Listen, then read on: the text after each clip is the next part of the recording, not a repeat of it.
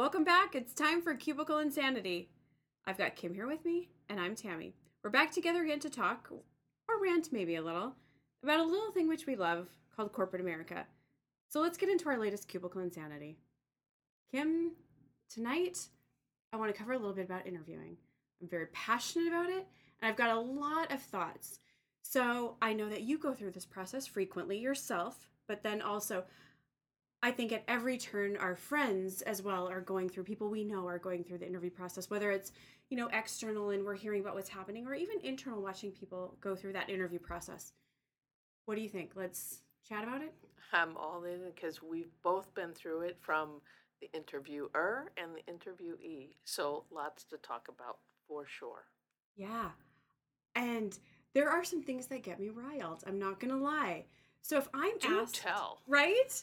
So, um, and I so I know that you feel the same way. I will be asked to participate, let's say, in an interview process, and there's one thing that drives me wild. Do you want to know what it is? What?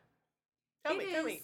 It is when let's call it the hiring manager is like, well, I don't want to be extremely prescriptive. I don't want to be extremely specific about what I'm posting in my job description because I just want to see what's out there. I want to see who applies. Kim, I I can't be part of that. I I just can't be part of it. I need to know on both sides. For if I'm going to participate in this interview process, who am I interviewing for? How do I ask questions? How do I seek out that right candidate if I don't even know myself what this position is? Right. But if you're a candidate and you're seeing this like hugely vague description and you come in, you think, well, I'll interview, then I'll take the interview because I'm going to find out about it when I go in. No, you're not. Mm-mm, because we're just seeing who's out there. Yeah, that is insane. I've had several managers also do the same thing. Like, hey, I just want to let let's just post it. Let's let's just see who's out there. I'm not ready to hire yet. I don't have the budget for it. I have it for next year, but I want to at least kind of start seeing who the candidates are. Are you kidding me? Quit wasting my time. Right. Everybody's time. Everybody's time. Yeah. It drives me wild. And I don't think, and so if I'm on that interview panel and I'm the one of the people who's interviewing, it's hard. Number one, what questions do you ask? Because you Yeah. don't even know what you're looking for. Right. But how do you also answer the questions? Because if that candidate realizes, which a smart one will, and they realize this is super vague, like they're asking questions and they're saying, hey, so specifically tell me what a day would look like. Give me some examples of the responsibilities. Give me, oh, sorry, I, I can't because we're just seeing who's out there. Yeah. Yeah. It because you always will get that question of, well, can you tell me a little bit more details about that job, or tell me a little bit more about what the daily work I'll be doing. You know, they're Yeah. asking for more details, and you sit there and you kind of got like uh, this blank stare in your face, right. and it's it is it's, It's total- embarrassing. It is. It's an embarrassment. It's not a great candidate experience, nor does it represent the company very well. Right. No, it, that's a great point. It doesn't. How would, I mean, no fault to anybody who takes a job like this. Like, absolutely none. No judgment here. Um, because you're looking for a job and you're hoping Right. you can make the best of that situation. But at the same time, if the company, if these people who are interviewing you can't give you a straight answer, and especially the hiring manager, I mean, that seems like a load of crap. Right. And do you really want to work for that person? Because is that how they manage? Yeah. Is that how they lead? Right. Is that how they operate all the time? Right. Yeah. That that doesn't make for a good um, candidate experience, as I said. But also, it, as a candidate, you should be thinking, is this really a place I want to work? Yeah. Because the candidate is, I mean, similarly to the company, they're interviewing just to see if they feel like they would be a good fit. Is this the place I want to be? And I, I mean, I'll be honest, I think that when I think back um, here in my, you know, dear old age about when, like, maybe I was younger and, and interviewing for jobs, I just wanted the job, Kim. Makes two of us. I don't know that I interviewed the company. I don't, I mean, I asked questions because I was told you need to ask questions. But I don't know that I really asked questions to find out if it was the type of company or the type of person or you know that I really wanted to be part of. I, agreed. I, it wasn't until about midway through my career that I realized that, you know, I those questions I was asking they needed to be pertinent and they needed to add something to my information gaining of why I wanted to work at that company. Because I too was just like, okay, you know, you're trained. You should ask good questions. Okay, well, what are good questions? right. tell me more about the job or tell me more about you know you try to when you're first out of school and you're asking those first questions you're just you don't really know what you're asking You're checking the box. Like I Right, asked a you're- question. yep checking that box and it's not till like mid-career you're like oh wait i too get to interview the company Yeah. because who hasn't taken a job because they needed a job and again no judgment we've Right. all been there Right. It's what you do. but you get in the company and you're like, oh boy, uh, I'm not sure that this is the right place for me. And, and it's because you didn't ask the right questions or you didn't listen as Yeah. the company was talking. Right, right. Yeah, you might have actually like felt it or heard it, but you didn't take it seriously. You didn't go, "Yep, that's really how I felt," or "That's really like Yeah. what they were saying as I was going through that." Yeah. But it, yeah, and then you get into the job and you go, "I should have asked." Or maybe I did ask, but I didn't push hard enough or I didn't really listen to the answer. Or they said one thing and it's really something different. Oh, yes. Grr. yeah, who hasn't had that happen? Right, exactly. And you know what's funny is so we've talked about my daughter before, and Yeah. it's funny to listen to her as she goes through this process um, as a millennial, I guess. Is that Yeah. is that what the generation still is? Um, and even at her her young age, and I don't think this is something we've actually talked about as far as you know. I think it's like just uh, uh, natural to her and and you know people her age is they are looking like they ask questions about the culture because they are looking for those types of things where i might have asked the questions kim but i mean i wasn't really looking for a culture or a you know what i'm saying Yeah, that's an interesting uh, point because I've never asked, I don't ever recall ever asking about culture until recently. And the newer or college graduates new into the workforce, almost every one of them are asking that question. yeah where does it come from like is that something that i mean do they hear it from like their parents or or, or things like that or is it just part of who they are I think it's part of who they are. Um, because, you know, back when I started a gazillion and a half years ago, you know, you came in, you did what the manager said, you sat at your desk, you you know, here's the things you had to do during the day. Very different. you had asked permission to uh, leave for an appointment yes. yes And now as the the millennials come into the workforce and the Gen Ys, the Gen Ys I think are really the ones that have kind of started changing the cultures in companies and making that more of a focus. And of course, they're the ones that have the kids. They're now coming into the workforce as the millennials. And so they've kind of heard that from their parents yeah I- about the culture. You're so probably they're asking about right. it. Yeah, it's uh, so if I think back to you know my childhood or you know even you know up to through high school and stuff, I don't know that I ever heard my parents say the word culture like related to work. You know, it was more like I have to get to work. I have to be at work. Work, you know what I mean? Like work is work is work. Yeah. It wasn't about a person. Exactly. I, I can remember my parents, and even I said it early in my career. Um, you never talked about culture. You always talked about, oh, that company, that's a great company to work for. They've got great benefits. You're right. I, you know what? Um, even till recently, so I'm, I'm, I'm sort of as you're talking, I'm thinking through this. Um, you know, the various cities I've lived in, I, I think that that's true of cities too. Like everybody's like, oh well, that's a company that you want to work for. Like that's a Yes. that's a good company. Yep. I, I mean, I don't know why or or what that reason was, but like there's certain things where it's it's interesting like interviewing um candidates even you know candidates like our age today will ask those questions about like the company culture or you know how does the company you know handle certain situations or you know various things like that which is it's the right questions to be asking as a candidate. So bravo for them. Yeah. But I also find that they ask like a secondary question to that. Like culture is the general question, but then they want to know about like the diversity or the inclusion, yeah. which I find fascinating that more and more people are asking about that in an interview. I don't think it's I think it's an absolute right question to ask. Right. Um, because diversity and inclusion makes you a better and stronger company. Yeah.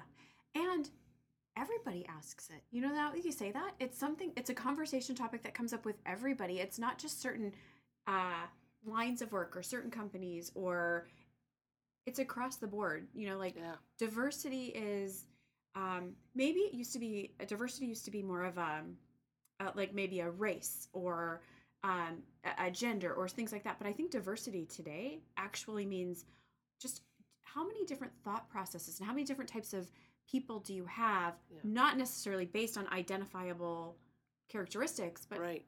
what you know diversity and Yeah. and how that's handled yeah They want to know about affinity groups, yeah which, you know, when I started, and I'm not trying to sound like I'm a thousand years old, but, but we didn't have such thing. no Uh, and probably wouldn't have known what that meant Right. if someone would have Yeah, said yeah, that yeah. So I'm thrilled. I, I personally am thrilled to be part of a company that has those affinity groups now because I can certainly see the impact on how people think and work and interact and the type of talent that we get and attract and retain as a result of those affinity groups. Yeah, yeah. Because there, it's a little bit of there's something for everybody. Yes. Mm-hmm. Yeah, so everybody can feel at home. Um, okay. So we talked about being vague. Um, the other thing, so around that same sort of topic, the thing that drives me crazy um, is not only the job description, but the requirements or the characteristics. So if I'm on the interview panel again and I've got the job description, maybe it's vague, maybe it's not. But what are those what what are those things that you're looking for in that candidate that would make them really great for this position?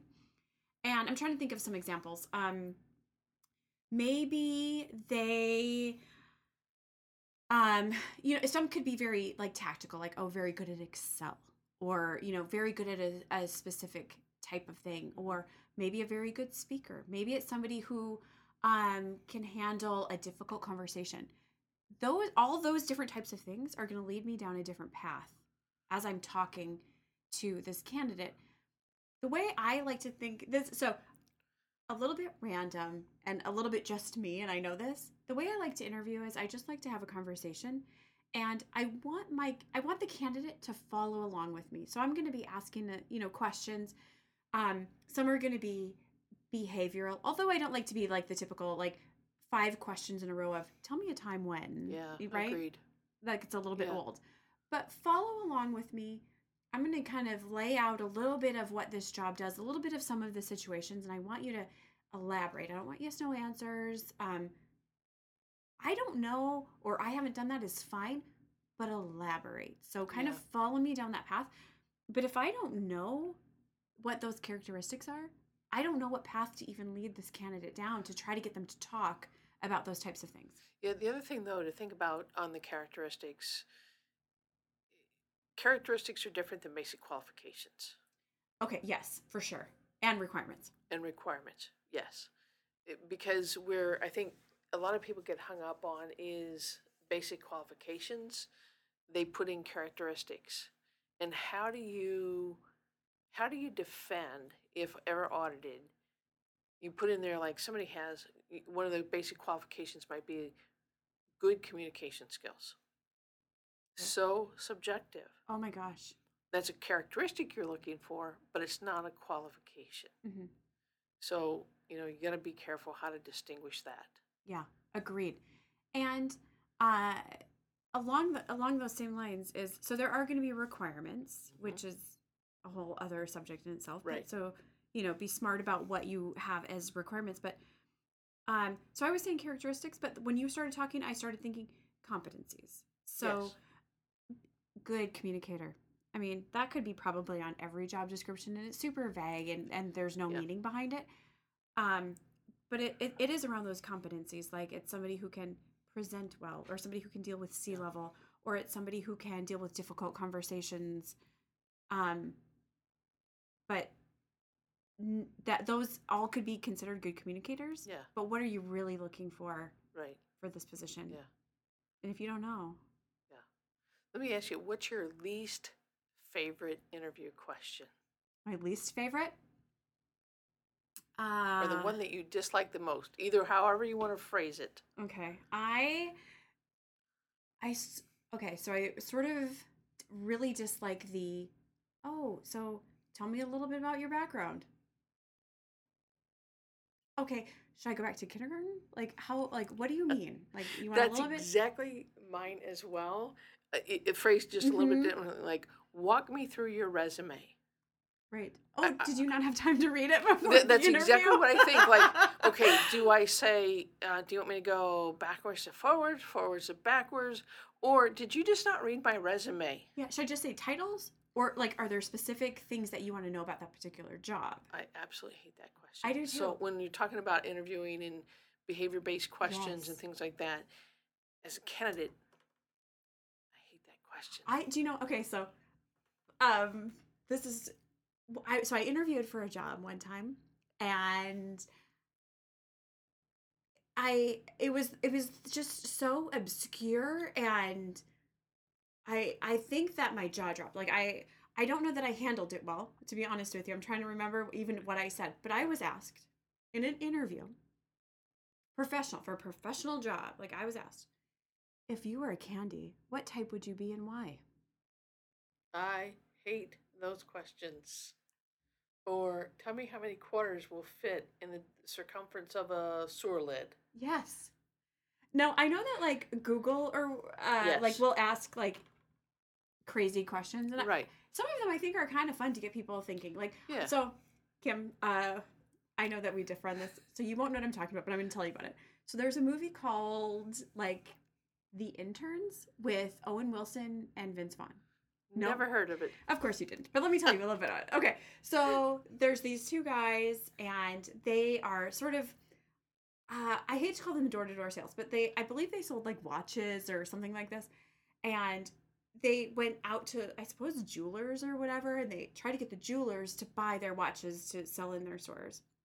And they take this guy out and they think he's going to buy like this big order and the guy that they've taken out uh, tells them that their company went under. So they they're salespeople for it. They don't even know. And this guy that they're trying to sell to says, "Oh, I thought you knew. Like your company is no longer in existence." So they're super embarrassed and whatever. Blah blah. So it truly happened, and now they're looking for new jobs. And that's what they do is they're salespeople, and they're like, "How do we? What are we going to do next?" And they've always been sort of like partners in sales. And it's Owen Wilson and Vince Vaughn, so super funny, like good, good, good humor and whatever. Um, they applied to be interns at Google Hmm. at the Goog, At the Goog. and um, they lots lots of you know crazy things. But they're asked, so they. Um, what's funny about it is they interview at a public library because they don't even have their own computers, but they're interviewing for a Google internship. It's good, Kim. So, um, they are sitting at the at the library and they don't like they got their heads close together and they're being silly, but they're asked the question of like, if you are the size of like a dime, you're a person and you're like the size of the dime and you're put in a blender, what do you do? And their answers were actually very like crazy and funny, but innovative because it ended up that they went from they're in a blender and maybe they're just like leaning up against the back and they're spinning around enjoying the breeze because they sold blenders before and even the Mm. best blender is only going to let it go you know be able to run Yeah. for 10 hours straight so for 10 hours they could just enjoy themselves and of course the googlers are like no that's not really what we're looking for Yeah. like what are you going to Yeah. do and they turn into like okay well if i'm i'm a dime size like i'm i'm gonna you know somehow climb out whatever it is out of this blender but now i could be part of like i could be in like a little mini uh ship type of thing and go through people's bodies and diagnose diseases and like they took it on this really crazy thing so um you do get to see like the the innovation of, Yeah, of yeah. on that side so i mean i get why maybe google does those types of things um I don't. I'm not that type of. I'm not a Googler, Yeah. so I'm I'm not into that. But I mean, the movie made it seem like okay, yeah, like hmm. I'm still not going to do it though. Yeah. I probably won't ask those kind of questions, but I do ask questions to try to get people to be innovative or think faster on their feet because, it, well, it depends on the job. So, like if you're or uh, interviewing for somebody that's going to be negotiating, I'm probably going to ask more questions to get them to kind of think about quick on their feet. Because I think sometimes when you negotiate, you have to do that. Yeah. Whereas if you're a different role, you're going to ask different types of questions. So I'd say tailor your questions to the role. Yeah. Like a canned list of questions doesn't fit for every interview. Yeah. And I know some companies have that. And they're like, okay, just go through all these questions. Mhm. Yeah. So, Yeah, uh, well, So- we're sort of building. I feel like because if you don't have a specific job description and you're not saying like what Right. you need out of this person, uh, the type that would be a good candidate for this, it's hard to ask the questions. I was asked one time. This is my favorite. So on the flip side, you didn't ask, but I'm gonna tell you. okay. My favorite. I was asked one time. Okay, so we've spent you know whatever 30, 60 minutes together. When I leave the room, what do you want me to remember about you? Tell me three things when, when I leave the room and I'm asked for my feedback about this interview, what do you want me to remember about you? Yeah, that's a good question. Right? Yeah. I ask it now all the time. Yeah. And so even if it's, let's call it maybe like even a 30 minute phone screen, I will ask at the end, okay, we've covered, you know, a lot of ground. I've heard a lot about you. Um, hopefully you've, you know, gotten things answered. I've been able to, you know, answer things for you. Mhm. But when I go back and they ask me, how did the interview go? Tell me about this person. What are the three things you want me to remember? And what's interesting I have found is I've had a couple, you know, lots of uh, times with this question, and I love it now. Is there's people who tell me those three things, and I look back over like maybe my notes over the let's call it all phone screens over my 30 minute phone screen, and they did not mention any of those things. Yeah. And so now I hear I have these three things that they told me they want me to remember, but they didn't tell me any of those things while we were talking. They didn't work it in or Yeah. whatever. Um, but then there's those other people who they it's clear like they're pointing out these three things and it was a theme. Like it was consistent throughout you know all of the things that they yeah. answered or asked me, you know, three things that were important to them. So I feel like that says like I, I walk away going, hmm, okay, yeah, I know I I know a little bit more about you just by asking that question Yeah. too. Yeah. My favorite, I think, is um, like kind of along the same lines of like, what are the three things? Is there anything else that you want me to know about you? Yeah. And that that's your opportunity to kind of give that Unleash. One last sales pitch about who you are and why you're a fit for that job. hmm Exactly. so it's it's it's a good way it's it's almost like the you know beginning elevator speech but it's like your wrap up speech hmm and to to push that sale or the, the get right. that offer over the line so you get it Right. So if that's the last thing you walk out of the room with or off the Right. phone with, like that's what's fresh in your in your mind. And um, I also okay. So to your point of you know what anything else that I haven't that you want me to know about you that would you know, it's also interesting when they have nothing else to add. true yeah I, i've had interviews where i'm kind of stumped on that but i just kind of go back and i recap who i am and my skills Yeah.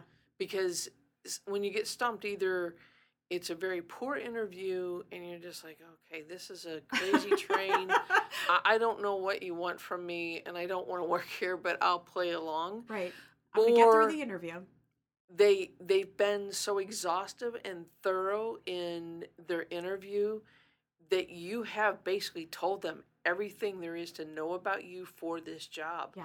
so you know how do you add anything additional hmm other than saying, "Hey, I think I'm worth a million bucks, and you ought to hire me because Right. I'm going to knock it out of the park." And Yeah.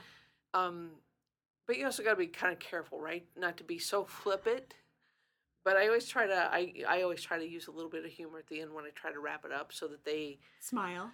right yeah smile, but also just a little bit of humor in Yeah. there, and and um, so Yeah. yes, so they smile, and that um, you know it, you walk away a little bit lightened from it because interviews are intense. Oh my gosh, they're, They're so draining. heavy. Draining Yeah. for both both sides, right? It is. I so since I got asked the question of okay, tell me the three things you want me to remember. Like I I I feel like I was caught the first time I, when I was asked that question. I think I was a little bit caught off guard, and I I don't know how well I answered it to be honest, but I mean I answered it. Um, but I feel like now when I get that question, uh, like okay, is there anything else that you want me to know? Is there something we you know we haven't talked about? I have my three things. Like it's it's a part of now like my mental process for preparing of okay, like maybe if it's this type of job, you know, Yeah. I, I want to point out, you know, maybe how that I'm skilled in that area, but also some things about me that I'm bringing uh, that are really gonna wow, Yeah. wow them, Yeah. you know, knock their socks off for this position. So Yep. it is. Um, okay, so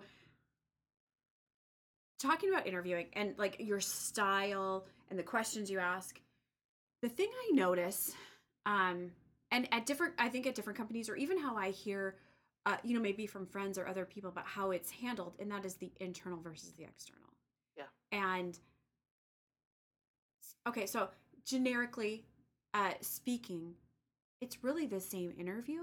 However, I feel like the majority, a huge percentage of the time, it's treated very differently, Agreed. Absolutely agree. and I don't like it. Um, I, don't- I, if you have one position and you're interviewing external candidates and internal candidates, it's the same interview, and you should be asking the same questions, looking for the same things. Whether, and so internally, um, sometimes I feel like maybe the company. Okay, you're gonna have to help me phrase this because I'm not gonna get it right, but the company is not necessarily fair. Life's not fair, but it's it's not necessarily fair because they're viewing the person, the internal candidate, as the position they have today. Agreed. Yep. Where an external candidate could be so unqualified, Yeah. but yet they're going to give them the benefit of the doubt Yes. versus the internal candidate. Eh, the other thing I see is two things. One is that the internal interviews seem to be more casual. Mhm. Like, oh, let's just have a conversation, and and they can't kind of like to your point get past the role that the person is in. Um, and the external, you know, is very formal. They have schedules, everything like that. Um, and I've lost my second point. So Well, okay, so I'm, I'm going to tag on to that. So Yeah. you had mentioned earlier the candidate experience, and I think we talk a lot about like as so from the from the company perspective, our our our talent acquisition organizations talk about the candidate experience a lot, and again back to the internal versus external, it should be.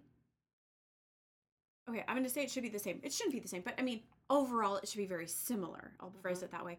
The candidate experience for our internal versus our external. So if we are affording our external candidates to interview with these four different people, we should afford that same thing as a candidate to our internal candidates. yes, And the the candidate experience, like those candidates, internal external, should walk away from that process uh, feeling like they were treated um, in the in in sort of that that right and fair manner as far as I was interviewed, I was asked these questions, I know what the job description was, I was allowed to ask questions back, Yeah.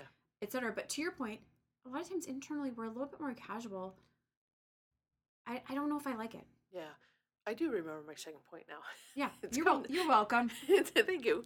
Uh, the other thing is, is I've noticed like with internal interviews, the hiring managers or HRs will go and do background checks. They'll talk to current managers, their colleagues in HR to get the information on the candidate and kind of get a pre-screen of them. Yeah. Where to your point about being fair, you can't do that externally. Yes. And I think that that is insanity. Cubicle insanity? Maybe. Cubicle insanity.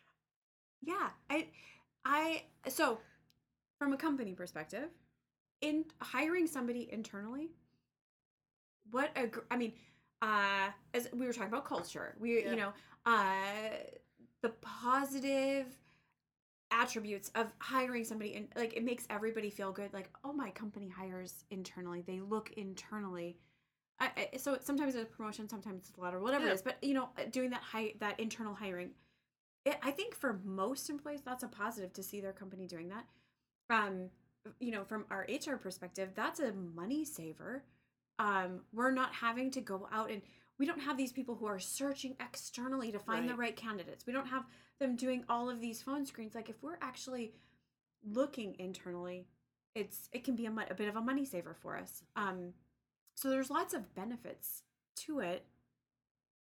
Although i i don't know uh, companies i think would agree with me. Like i i think generically like oh yes absolutely.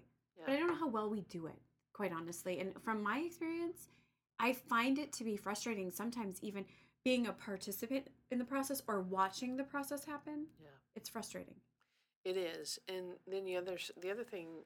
So I've seen a couple of different companies where they do a lot of internal postings and a lot of internal department department to moves and give people opportunity, which is great. Yeah. And then you see the other ones where they have such tight succession plans yes that you're not really going out. So to save on recruiting costs, to your point about hiring internally, they have the succession plans, but you never really bring in at some of the senior or bigger positions some external talent to maybe give a fresh set of eyes to the company and help infuse a little bit different DNA to help the company grow a little bit differently. look at you yeah and they, th- what then you know it's great to have tight succession plans and that works for some companies Mhm. and then all they do is hire like the entry level Yeah. folks to give them that opportunity Mhm.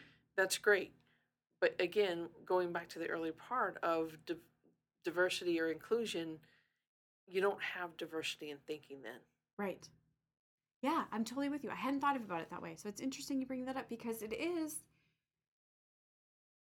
those y- like you said like with the succession planning it's a, it's a living thing and sometimes companies have their succession plans that are a little bit more locked in Yes. instead of a living uh evaluation a living process something that is you know c- could change and i mean you're exactly right and we've been at those companies wink wink nudge nudge Yep.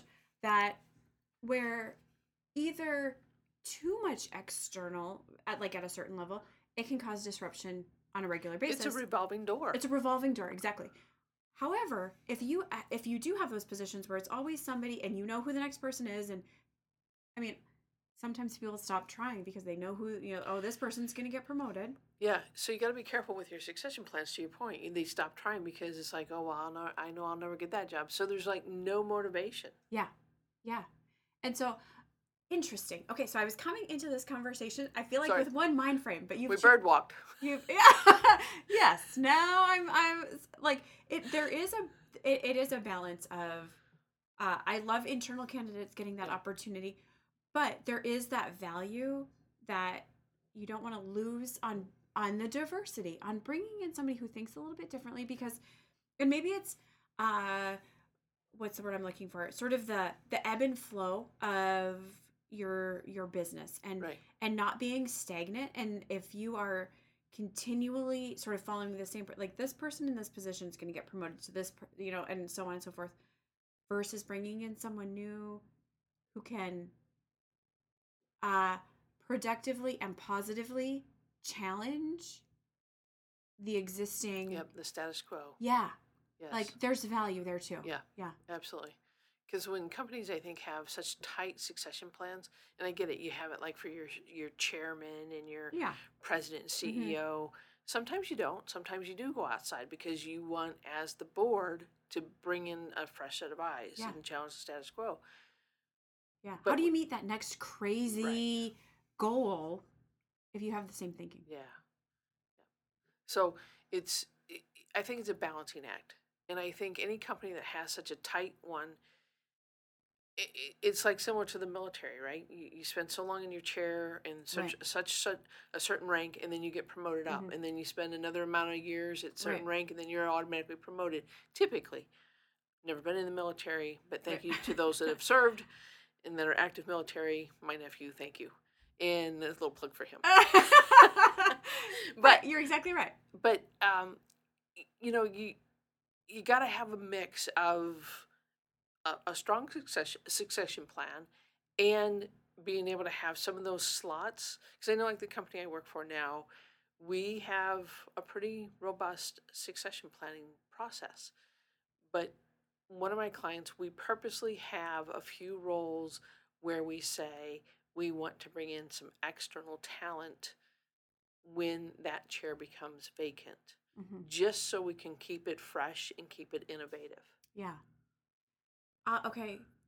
Okay, so mark this down. We're gonna come back and we're gonna talk about succession plans another day because I have I have some some thoughts there. I'm not quite as passionate. Like this interviewing thing, definitely it's come up recently for me, and it's Sorry, one of bird those. walked us. It's one of those uh, parking lot. Can you put? Do we have a flip chart? we need to put that on the flip We're gonna chart. need podcast bingo. um, but succession plans are like, it, I mean, something that I think is so varied between companies. Yes. But it, it is. I I was sort of coming into our conversation today with my certain mindset of a little bit of frustration with like sort of that interviewing and and and how hiring managers define um the position that they're looking for or the person that they're looking for um but you're right like there the the value of considering both sides is. Is really key in Yeah. in both whatever position but also in succession planning um okay so another point that has me you know maybe burning a little bit i'm not gonna lie why can't we be honest and when i say we i mean hiring manager recruiter uh you know whatever HR. department organization uh whoever's involved in this hiring process why can't we be honest in who's making that final decision? And so what i mean by that final decision like who is whose input really matters? So i have been in situations myself where maybe i have an open position and i'm hiring and i know that for whatever reason good bad indifferent, that my boss is going to sort of tell me who needs to be hired okay I, we need to be honest about that like sure we can all say like what our what we thought about the candidates and whatever but really that final decision is up to this person or maybe i'm the hiring manager and i internal external i maybe already sort of know who i want to hire okay like let's be honest about that or sometimes it is truly by um uh what's the word The panel. the panel yeah, Yeah. like just consensus like Yeah. let's all just Yeah. And it's all open and let's discuss it but let's be honest about who's doing it because uh, the next point we'll make and we've already sort of made it which just burns me up too is wasting people's time but Yeah. let's be on why can't we be honest about who's making the decision about this who the hire is going to be Agreed. And I want to talk about the panel because this is one of my biggest pet peeves. How often, as a candidate, have you been through early entry level jobs that you've started out in that you've been interviewed by nine or 10 people oh my gosh right out of school? I, I'm guessing your daughter's going through this right now because, you know, she's fresh out of school. I have been in numerous companies where folks coming right out of school go through nine or 10 people interviews. Then what happens is you get back together to get the feedback in the panel, and the panel says, Oh, well, we like candidate X. And you know, you, the HR, go to the hiring manager and go, Okay, well, kind of what's your decision? Oh, well, the panel likes candidate X. I really like candidate Y. So I guess I'll hire candidate X. And then what happens? Six, i seven told months you so six or seven months later, they're in your office going, um, yeah, candidate X isn't working out, and I want to get rid of them. Um, and can I call candidate Y back and make them an offer? Because you know, I really didn't. I I I- just listened to the panel. Okay, first off, dumbass. Why did you have nine people interview an entry level person? right It should be you, one other person, and HR, since they're brand new out of school. Have a conversation with them. They don't have a lot of experience. What are you going to talk with them about? And those nine or 10 people are going to ask them all the same question and they're going to give more than likely the same answer, and they're going to look at this company and go, okay, these people, what the hell? This is insanity. Cubicle insanity. Yeah. At its most beautiful form. It's, Yes. So if I'm e- okay, uh, let's you know even go up through like the director level. Really, nine people? Yeah. Yep. I, Kim, who? Why? you know, yes, I think at the more senior level, you know, you probably have four people. You have the hiring manager, you have maybe a colleague or two, Yeah. and an HR. But if they're internal, y- you don't need four. Honestly like. E- Why would you want to go above four? externally? Yeah, okay. You know, because you can kind of triangulate the information. Mm-hmm. because you know you don't really know who that person is but any more than four absolute five what are you going to learn differently beyond that Yeah. unless you give everybody kind of a section of an interview guide hmm like one person poke on leadership one person poke on um, you know whatever it might be technical skills Yeah. but you don't need nine or ten people No. So if I think about like when I have been a hiring manager and I had a, a position to fill, who I wanted to participate with me. Um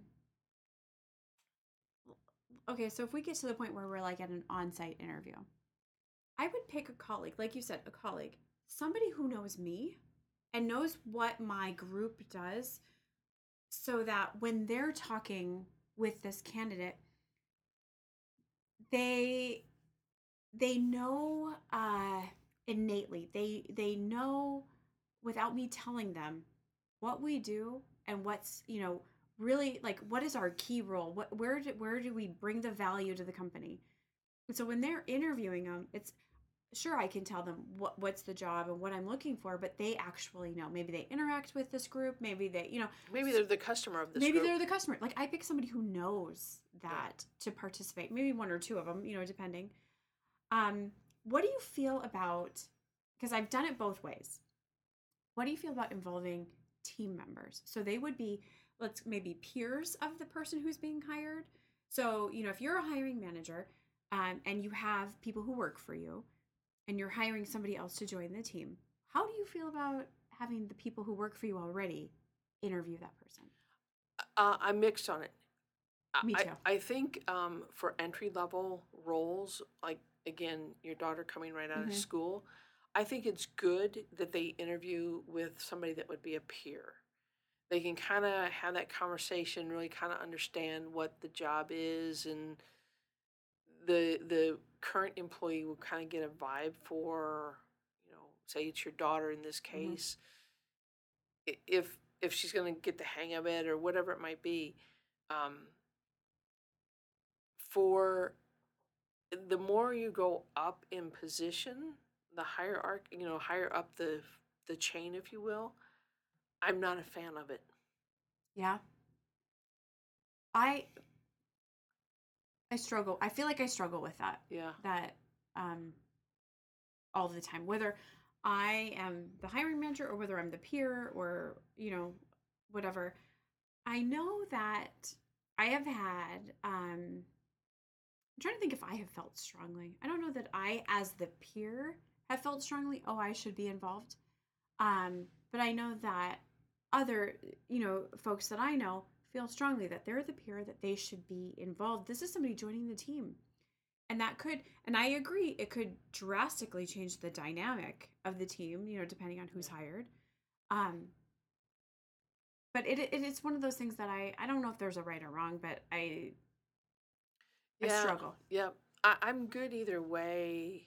Um, actually, my last boss, he was a big fan of having the peers interview the candidates. And I liked it because I was I was the one on the panel, if you will, of a gazillion of us that would always talk to the person about the team culture mm-hmm. because we had a great team. We all worked well together. And so I was appreciative that I got to be involved to kind of help protect that team, the team culture, Yeah. because we'd had such a turnover in our team over during my time that it towards the end it got to be a real team. When I first started, we were just a bunch of individuals working. Yeah. So there's pros and cons with it. hmm Um, I, I'm like you. I'm mixed. Yeah. And I feel like in my experience, so there are people who are a little more competitive by nature. And so I just feel like you have to be able to, if you're the hiring manager or whoever that final decision maker is gathering up the feedback, you need to understand, evaluate, um, see the person who's interviewing and the type of feedback they're giving. So, for Yeah. example, if somebody's extremely competitive, they might give a certain type of feedback of uh, someone who might be a peer, um, someone who's joining the team, you know, versus somebody who's maybe a little bit more, um, you know, carefree, you know. Yeah. Um, so I, th- I think it's important to to see that, but I've seen that happen, and I know I have been criticized for not including Mm, uh the peers yeah. um and i i But do you include them all? oh my see that's where it gets really hard like uh or okay so this brings up another one of these things where i i ugh, the the uh the actual panel interview where the candidate has to sit in front of you know a firing squad five, yeah, yeah. Yeah. And each one gets their one question to ask or fire at the candidate. and they all try to outdo each other. Yeah, or- like yeah. I mean, it can be very friendly and very productive. So I, I know that, but I have also been the candidate in that situation where it's very apparent that they're competing against and trying to like one up each other, asking you these crazy whatever questions, and there you are, the poor candidate going, "Really? This is how you guys work together?" But you can't say that. Like you have to Right. actually answer the questions and So when you are in that panel, again, think about the candidate experience. yes, And will that person want to join this team? And is this how your natural behavior is? Mhm. Right? yeah. Well, apparently it is, right? Sometimes, it's- and sometimes they get these alter egos like, we're going to show them how cool we are, how bad we are. We're, you know, really, you know, we're these big engineers or whatever it is, and we're going to try to one up each other. And that's not really how they are. Yeah. Yeah, so it's weird. I I think uh there's a better conversation that happens one on one. I agree. Yep. and- Or what about two? Like two interviewers? Sometimes that's it depends, really. yeah, I think it depends. So, But okay. So the one thing we've touched on a couple of times and that is um wasting time. Mm. So for the candidate, for those people who are participating uh, on your interview panel, so like the the various interviewers you ask to join and, and interview,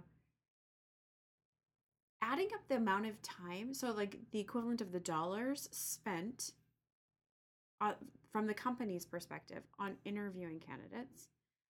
And then there's this candidate who maybe has taken a day off of work or, Right. you know, whatever to come in. There is the potential for a lot of wasting of time. And it's so frustrating to me that the company needs to hire somebody. They have an open position for a reason. They need to hire somebody. The candidate is looking for whatever reason. yeah.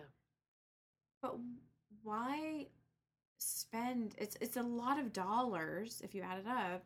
Why waste time if you're if you're not sure, if you're not specific, if you um don't have the focus on the position and the candidate. Yeah. So much waste. It is. And think about it two different ways. One, do you say everybody is not available? You're going to do a panel interview of five, seven people. Do you, and everybody's not available, to your point, candidates have taken maybe a day off from work. Do you push that out till all five or seven are available to have the candidate come in in one time? Or what are, you, what are your thoughts about having the candidate come back back and forth multiple times. Hate it. I, I completely agree because your point is, to your point, that they've probably taken a day off work. Mm-hmm. Yeah. The other thing is that I have found when, when companies do that or hiring managers do that, they lose interest and they kind of forget about the candidates. And then when you go to do the debrief, they're like, yeah, I interviewed him about a month ago or her a month ago. Yeah. And then you get somebody, oh, well, I just talked to him yesterday. Really? So your your your thought, your recall of the conversation is 30 days old? Really? Yeah. Yeah. I I I'm I'm so I'm trying to think like even in my experience like if I'm a hiring manager no, we pick maybe like let's try to get eh, you know let's do our phone screens and maybe the phone screens take a period of time. Sure. And you know, we're spending maybe a month or so or two, you know, going through the phone screen process to identify the candidates that we want to bring in and talk to.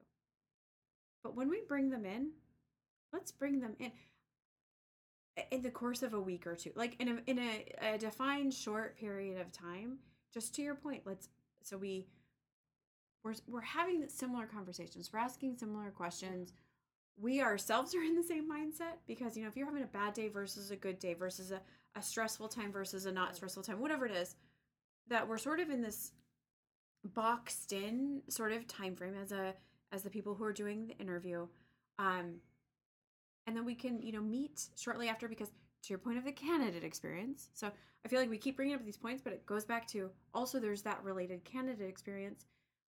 Um i i, I know that i have interviewed for jobs where weeks and weeks go by before you hear anything. Anything. killer Yeah. then there's those other ones where uh, is it a day goes by like you're in for the interview in person maybe later the day maybe the next day you're hearing back from them already to me that is impressive like that is Isn't it? I- I agree. It's impressive, but it's also worrisome.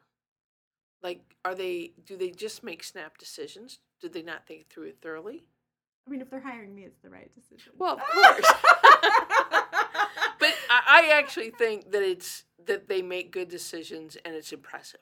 well that they they have their shit together Yes. they're you know they've got this process they've had the discussion they've Yes. interviewed the candidates they know what they're looking for and they can make the decision and they feel educated about it Yeah. it's the right decision but these other ones where like weeks and weeks and then as the candidate so back candidate experience i'm the candidate and it's happened to me where you go for that in-person interview you feel pretty good of course you question yourself and there you know there's the longer it goes you're even you don't even care anymore. You know what i mean? You've almost moved on and you're like ah whatever. What so if you work for that type of a company that took you go in for what you believe to be the final interview and they tell you okay this is you know sort of our time frame or whatever um what kind of company are they if they are well maybe let's let's talk to one more person let's you know we had this other person we were keeping warm or we had phone screened whatever Yeah, I just want to test one more candidate to validate my decision on the other candidate. yeah What? if i'm on that to your panel point about wasting time. wasting time. I've been on panels, like the interview panel, where that has happened, and it's like, get me out. I, Yeah. I can't. I can't be part of this anymore. Yeah. I can't be part of it anymore. Like Right. you move on, however you need Yeah. to move on, but Yeah. like let's make a decision. We've interviewed these people. If you don't like any of them, they're not good fits. That's fine. Then let's make that decision. And I guess we're back to the beginning, but yeah. So the candidate, all the things that we've sort of, all the points we've made, they're sort of the obviously the company viewpoint and the you know how you interview for that position, but also what is the candidate seeing from this as well. Yeah. well. Because they're interviewing the company during the, or they should be. Yeah, exactly.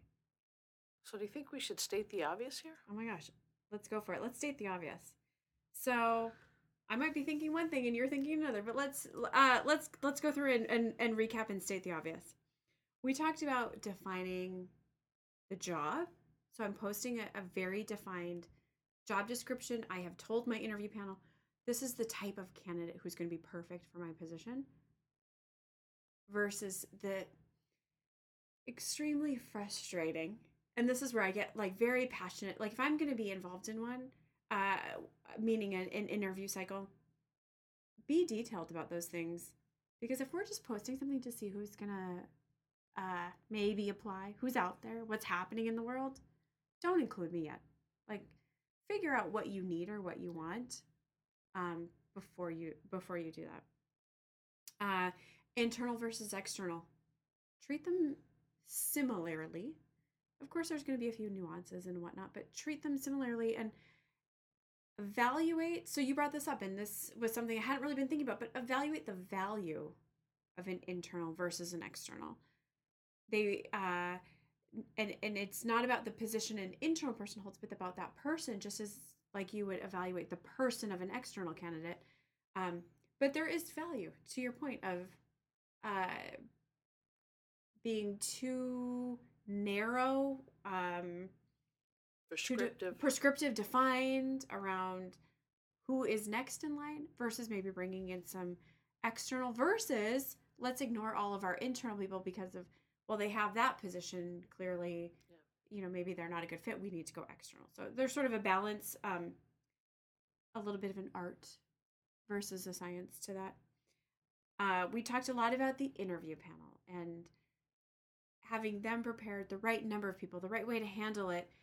And and i think this is really where thinking about that candidate experience comes in. I mean obviously all along but this is where they're talking to people in the company. And so having your interview panel prepared knowledgeable so that when they're talking with these candidates not only are they getting the information they need but the candidates are also having um, a very positive and um, enlightening experience themselves uh, and sort of that last point we touched on is just wasting time.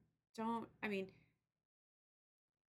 as a hiring manager, hopefully I haven't been a, a waster of the time of either my internal interviewers or my my candidates, but be aware that everybody's giving up time for this, and time is money on both sides, and the candidate is interviewing the company the panel is interviewing the candidate. So make sure that it's time well spent and that the right information the right details um, are coming out of it so that a decision can be made and not wasting everybody's time did i did i get him kim I think you did. A- again, it's make sure that the candidate has a great experience as well. Because that's what's gonna, you want them to have a good candidate experience so that when they walk in the first day, they know that they're coming to a company that, one, wants them, yes it's a good company, and that they're prepared to receive them as well.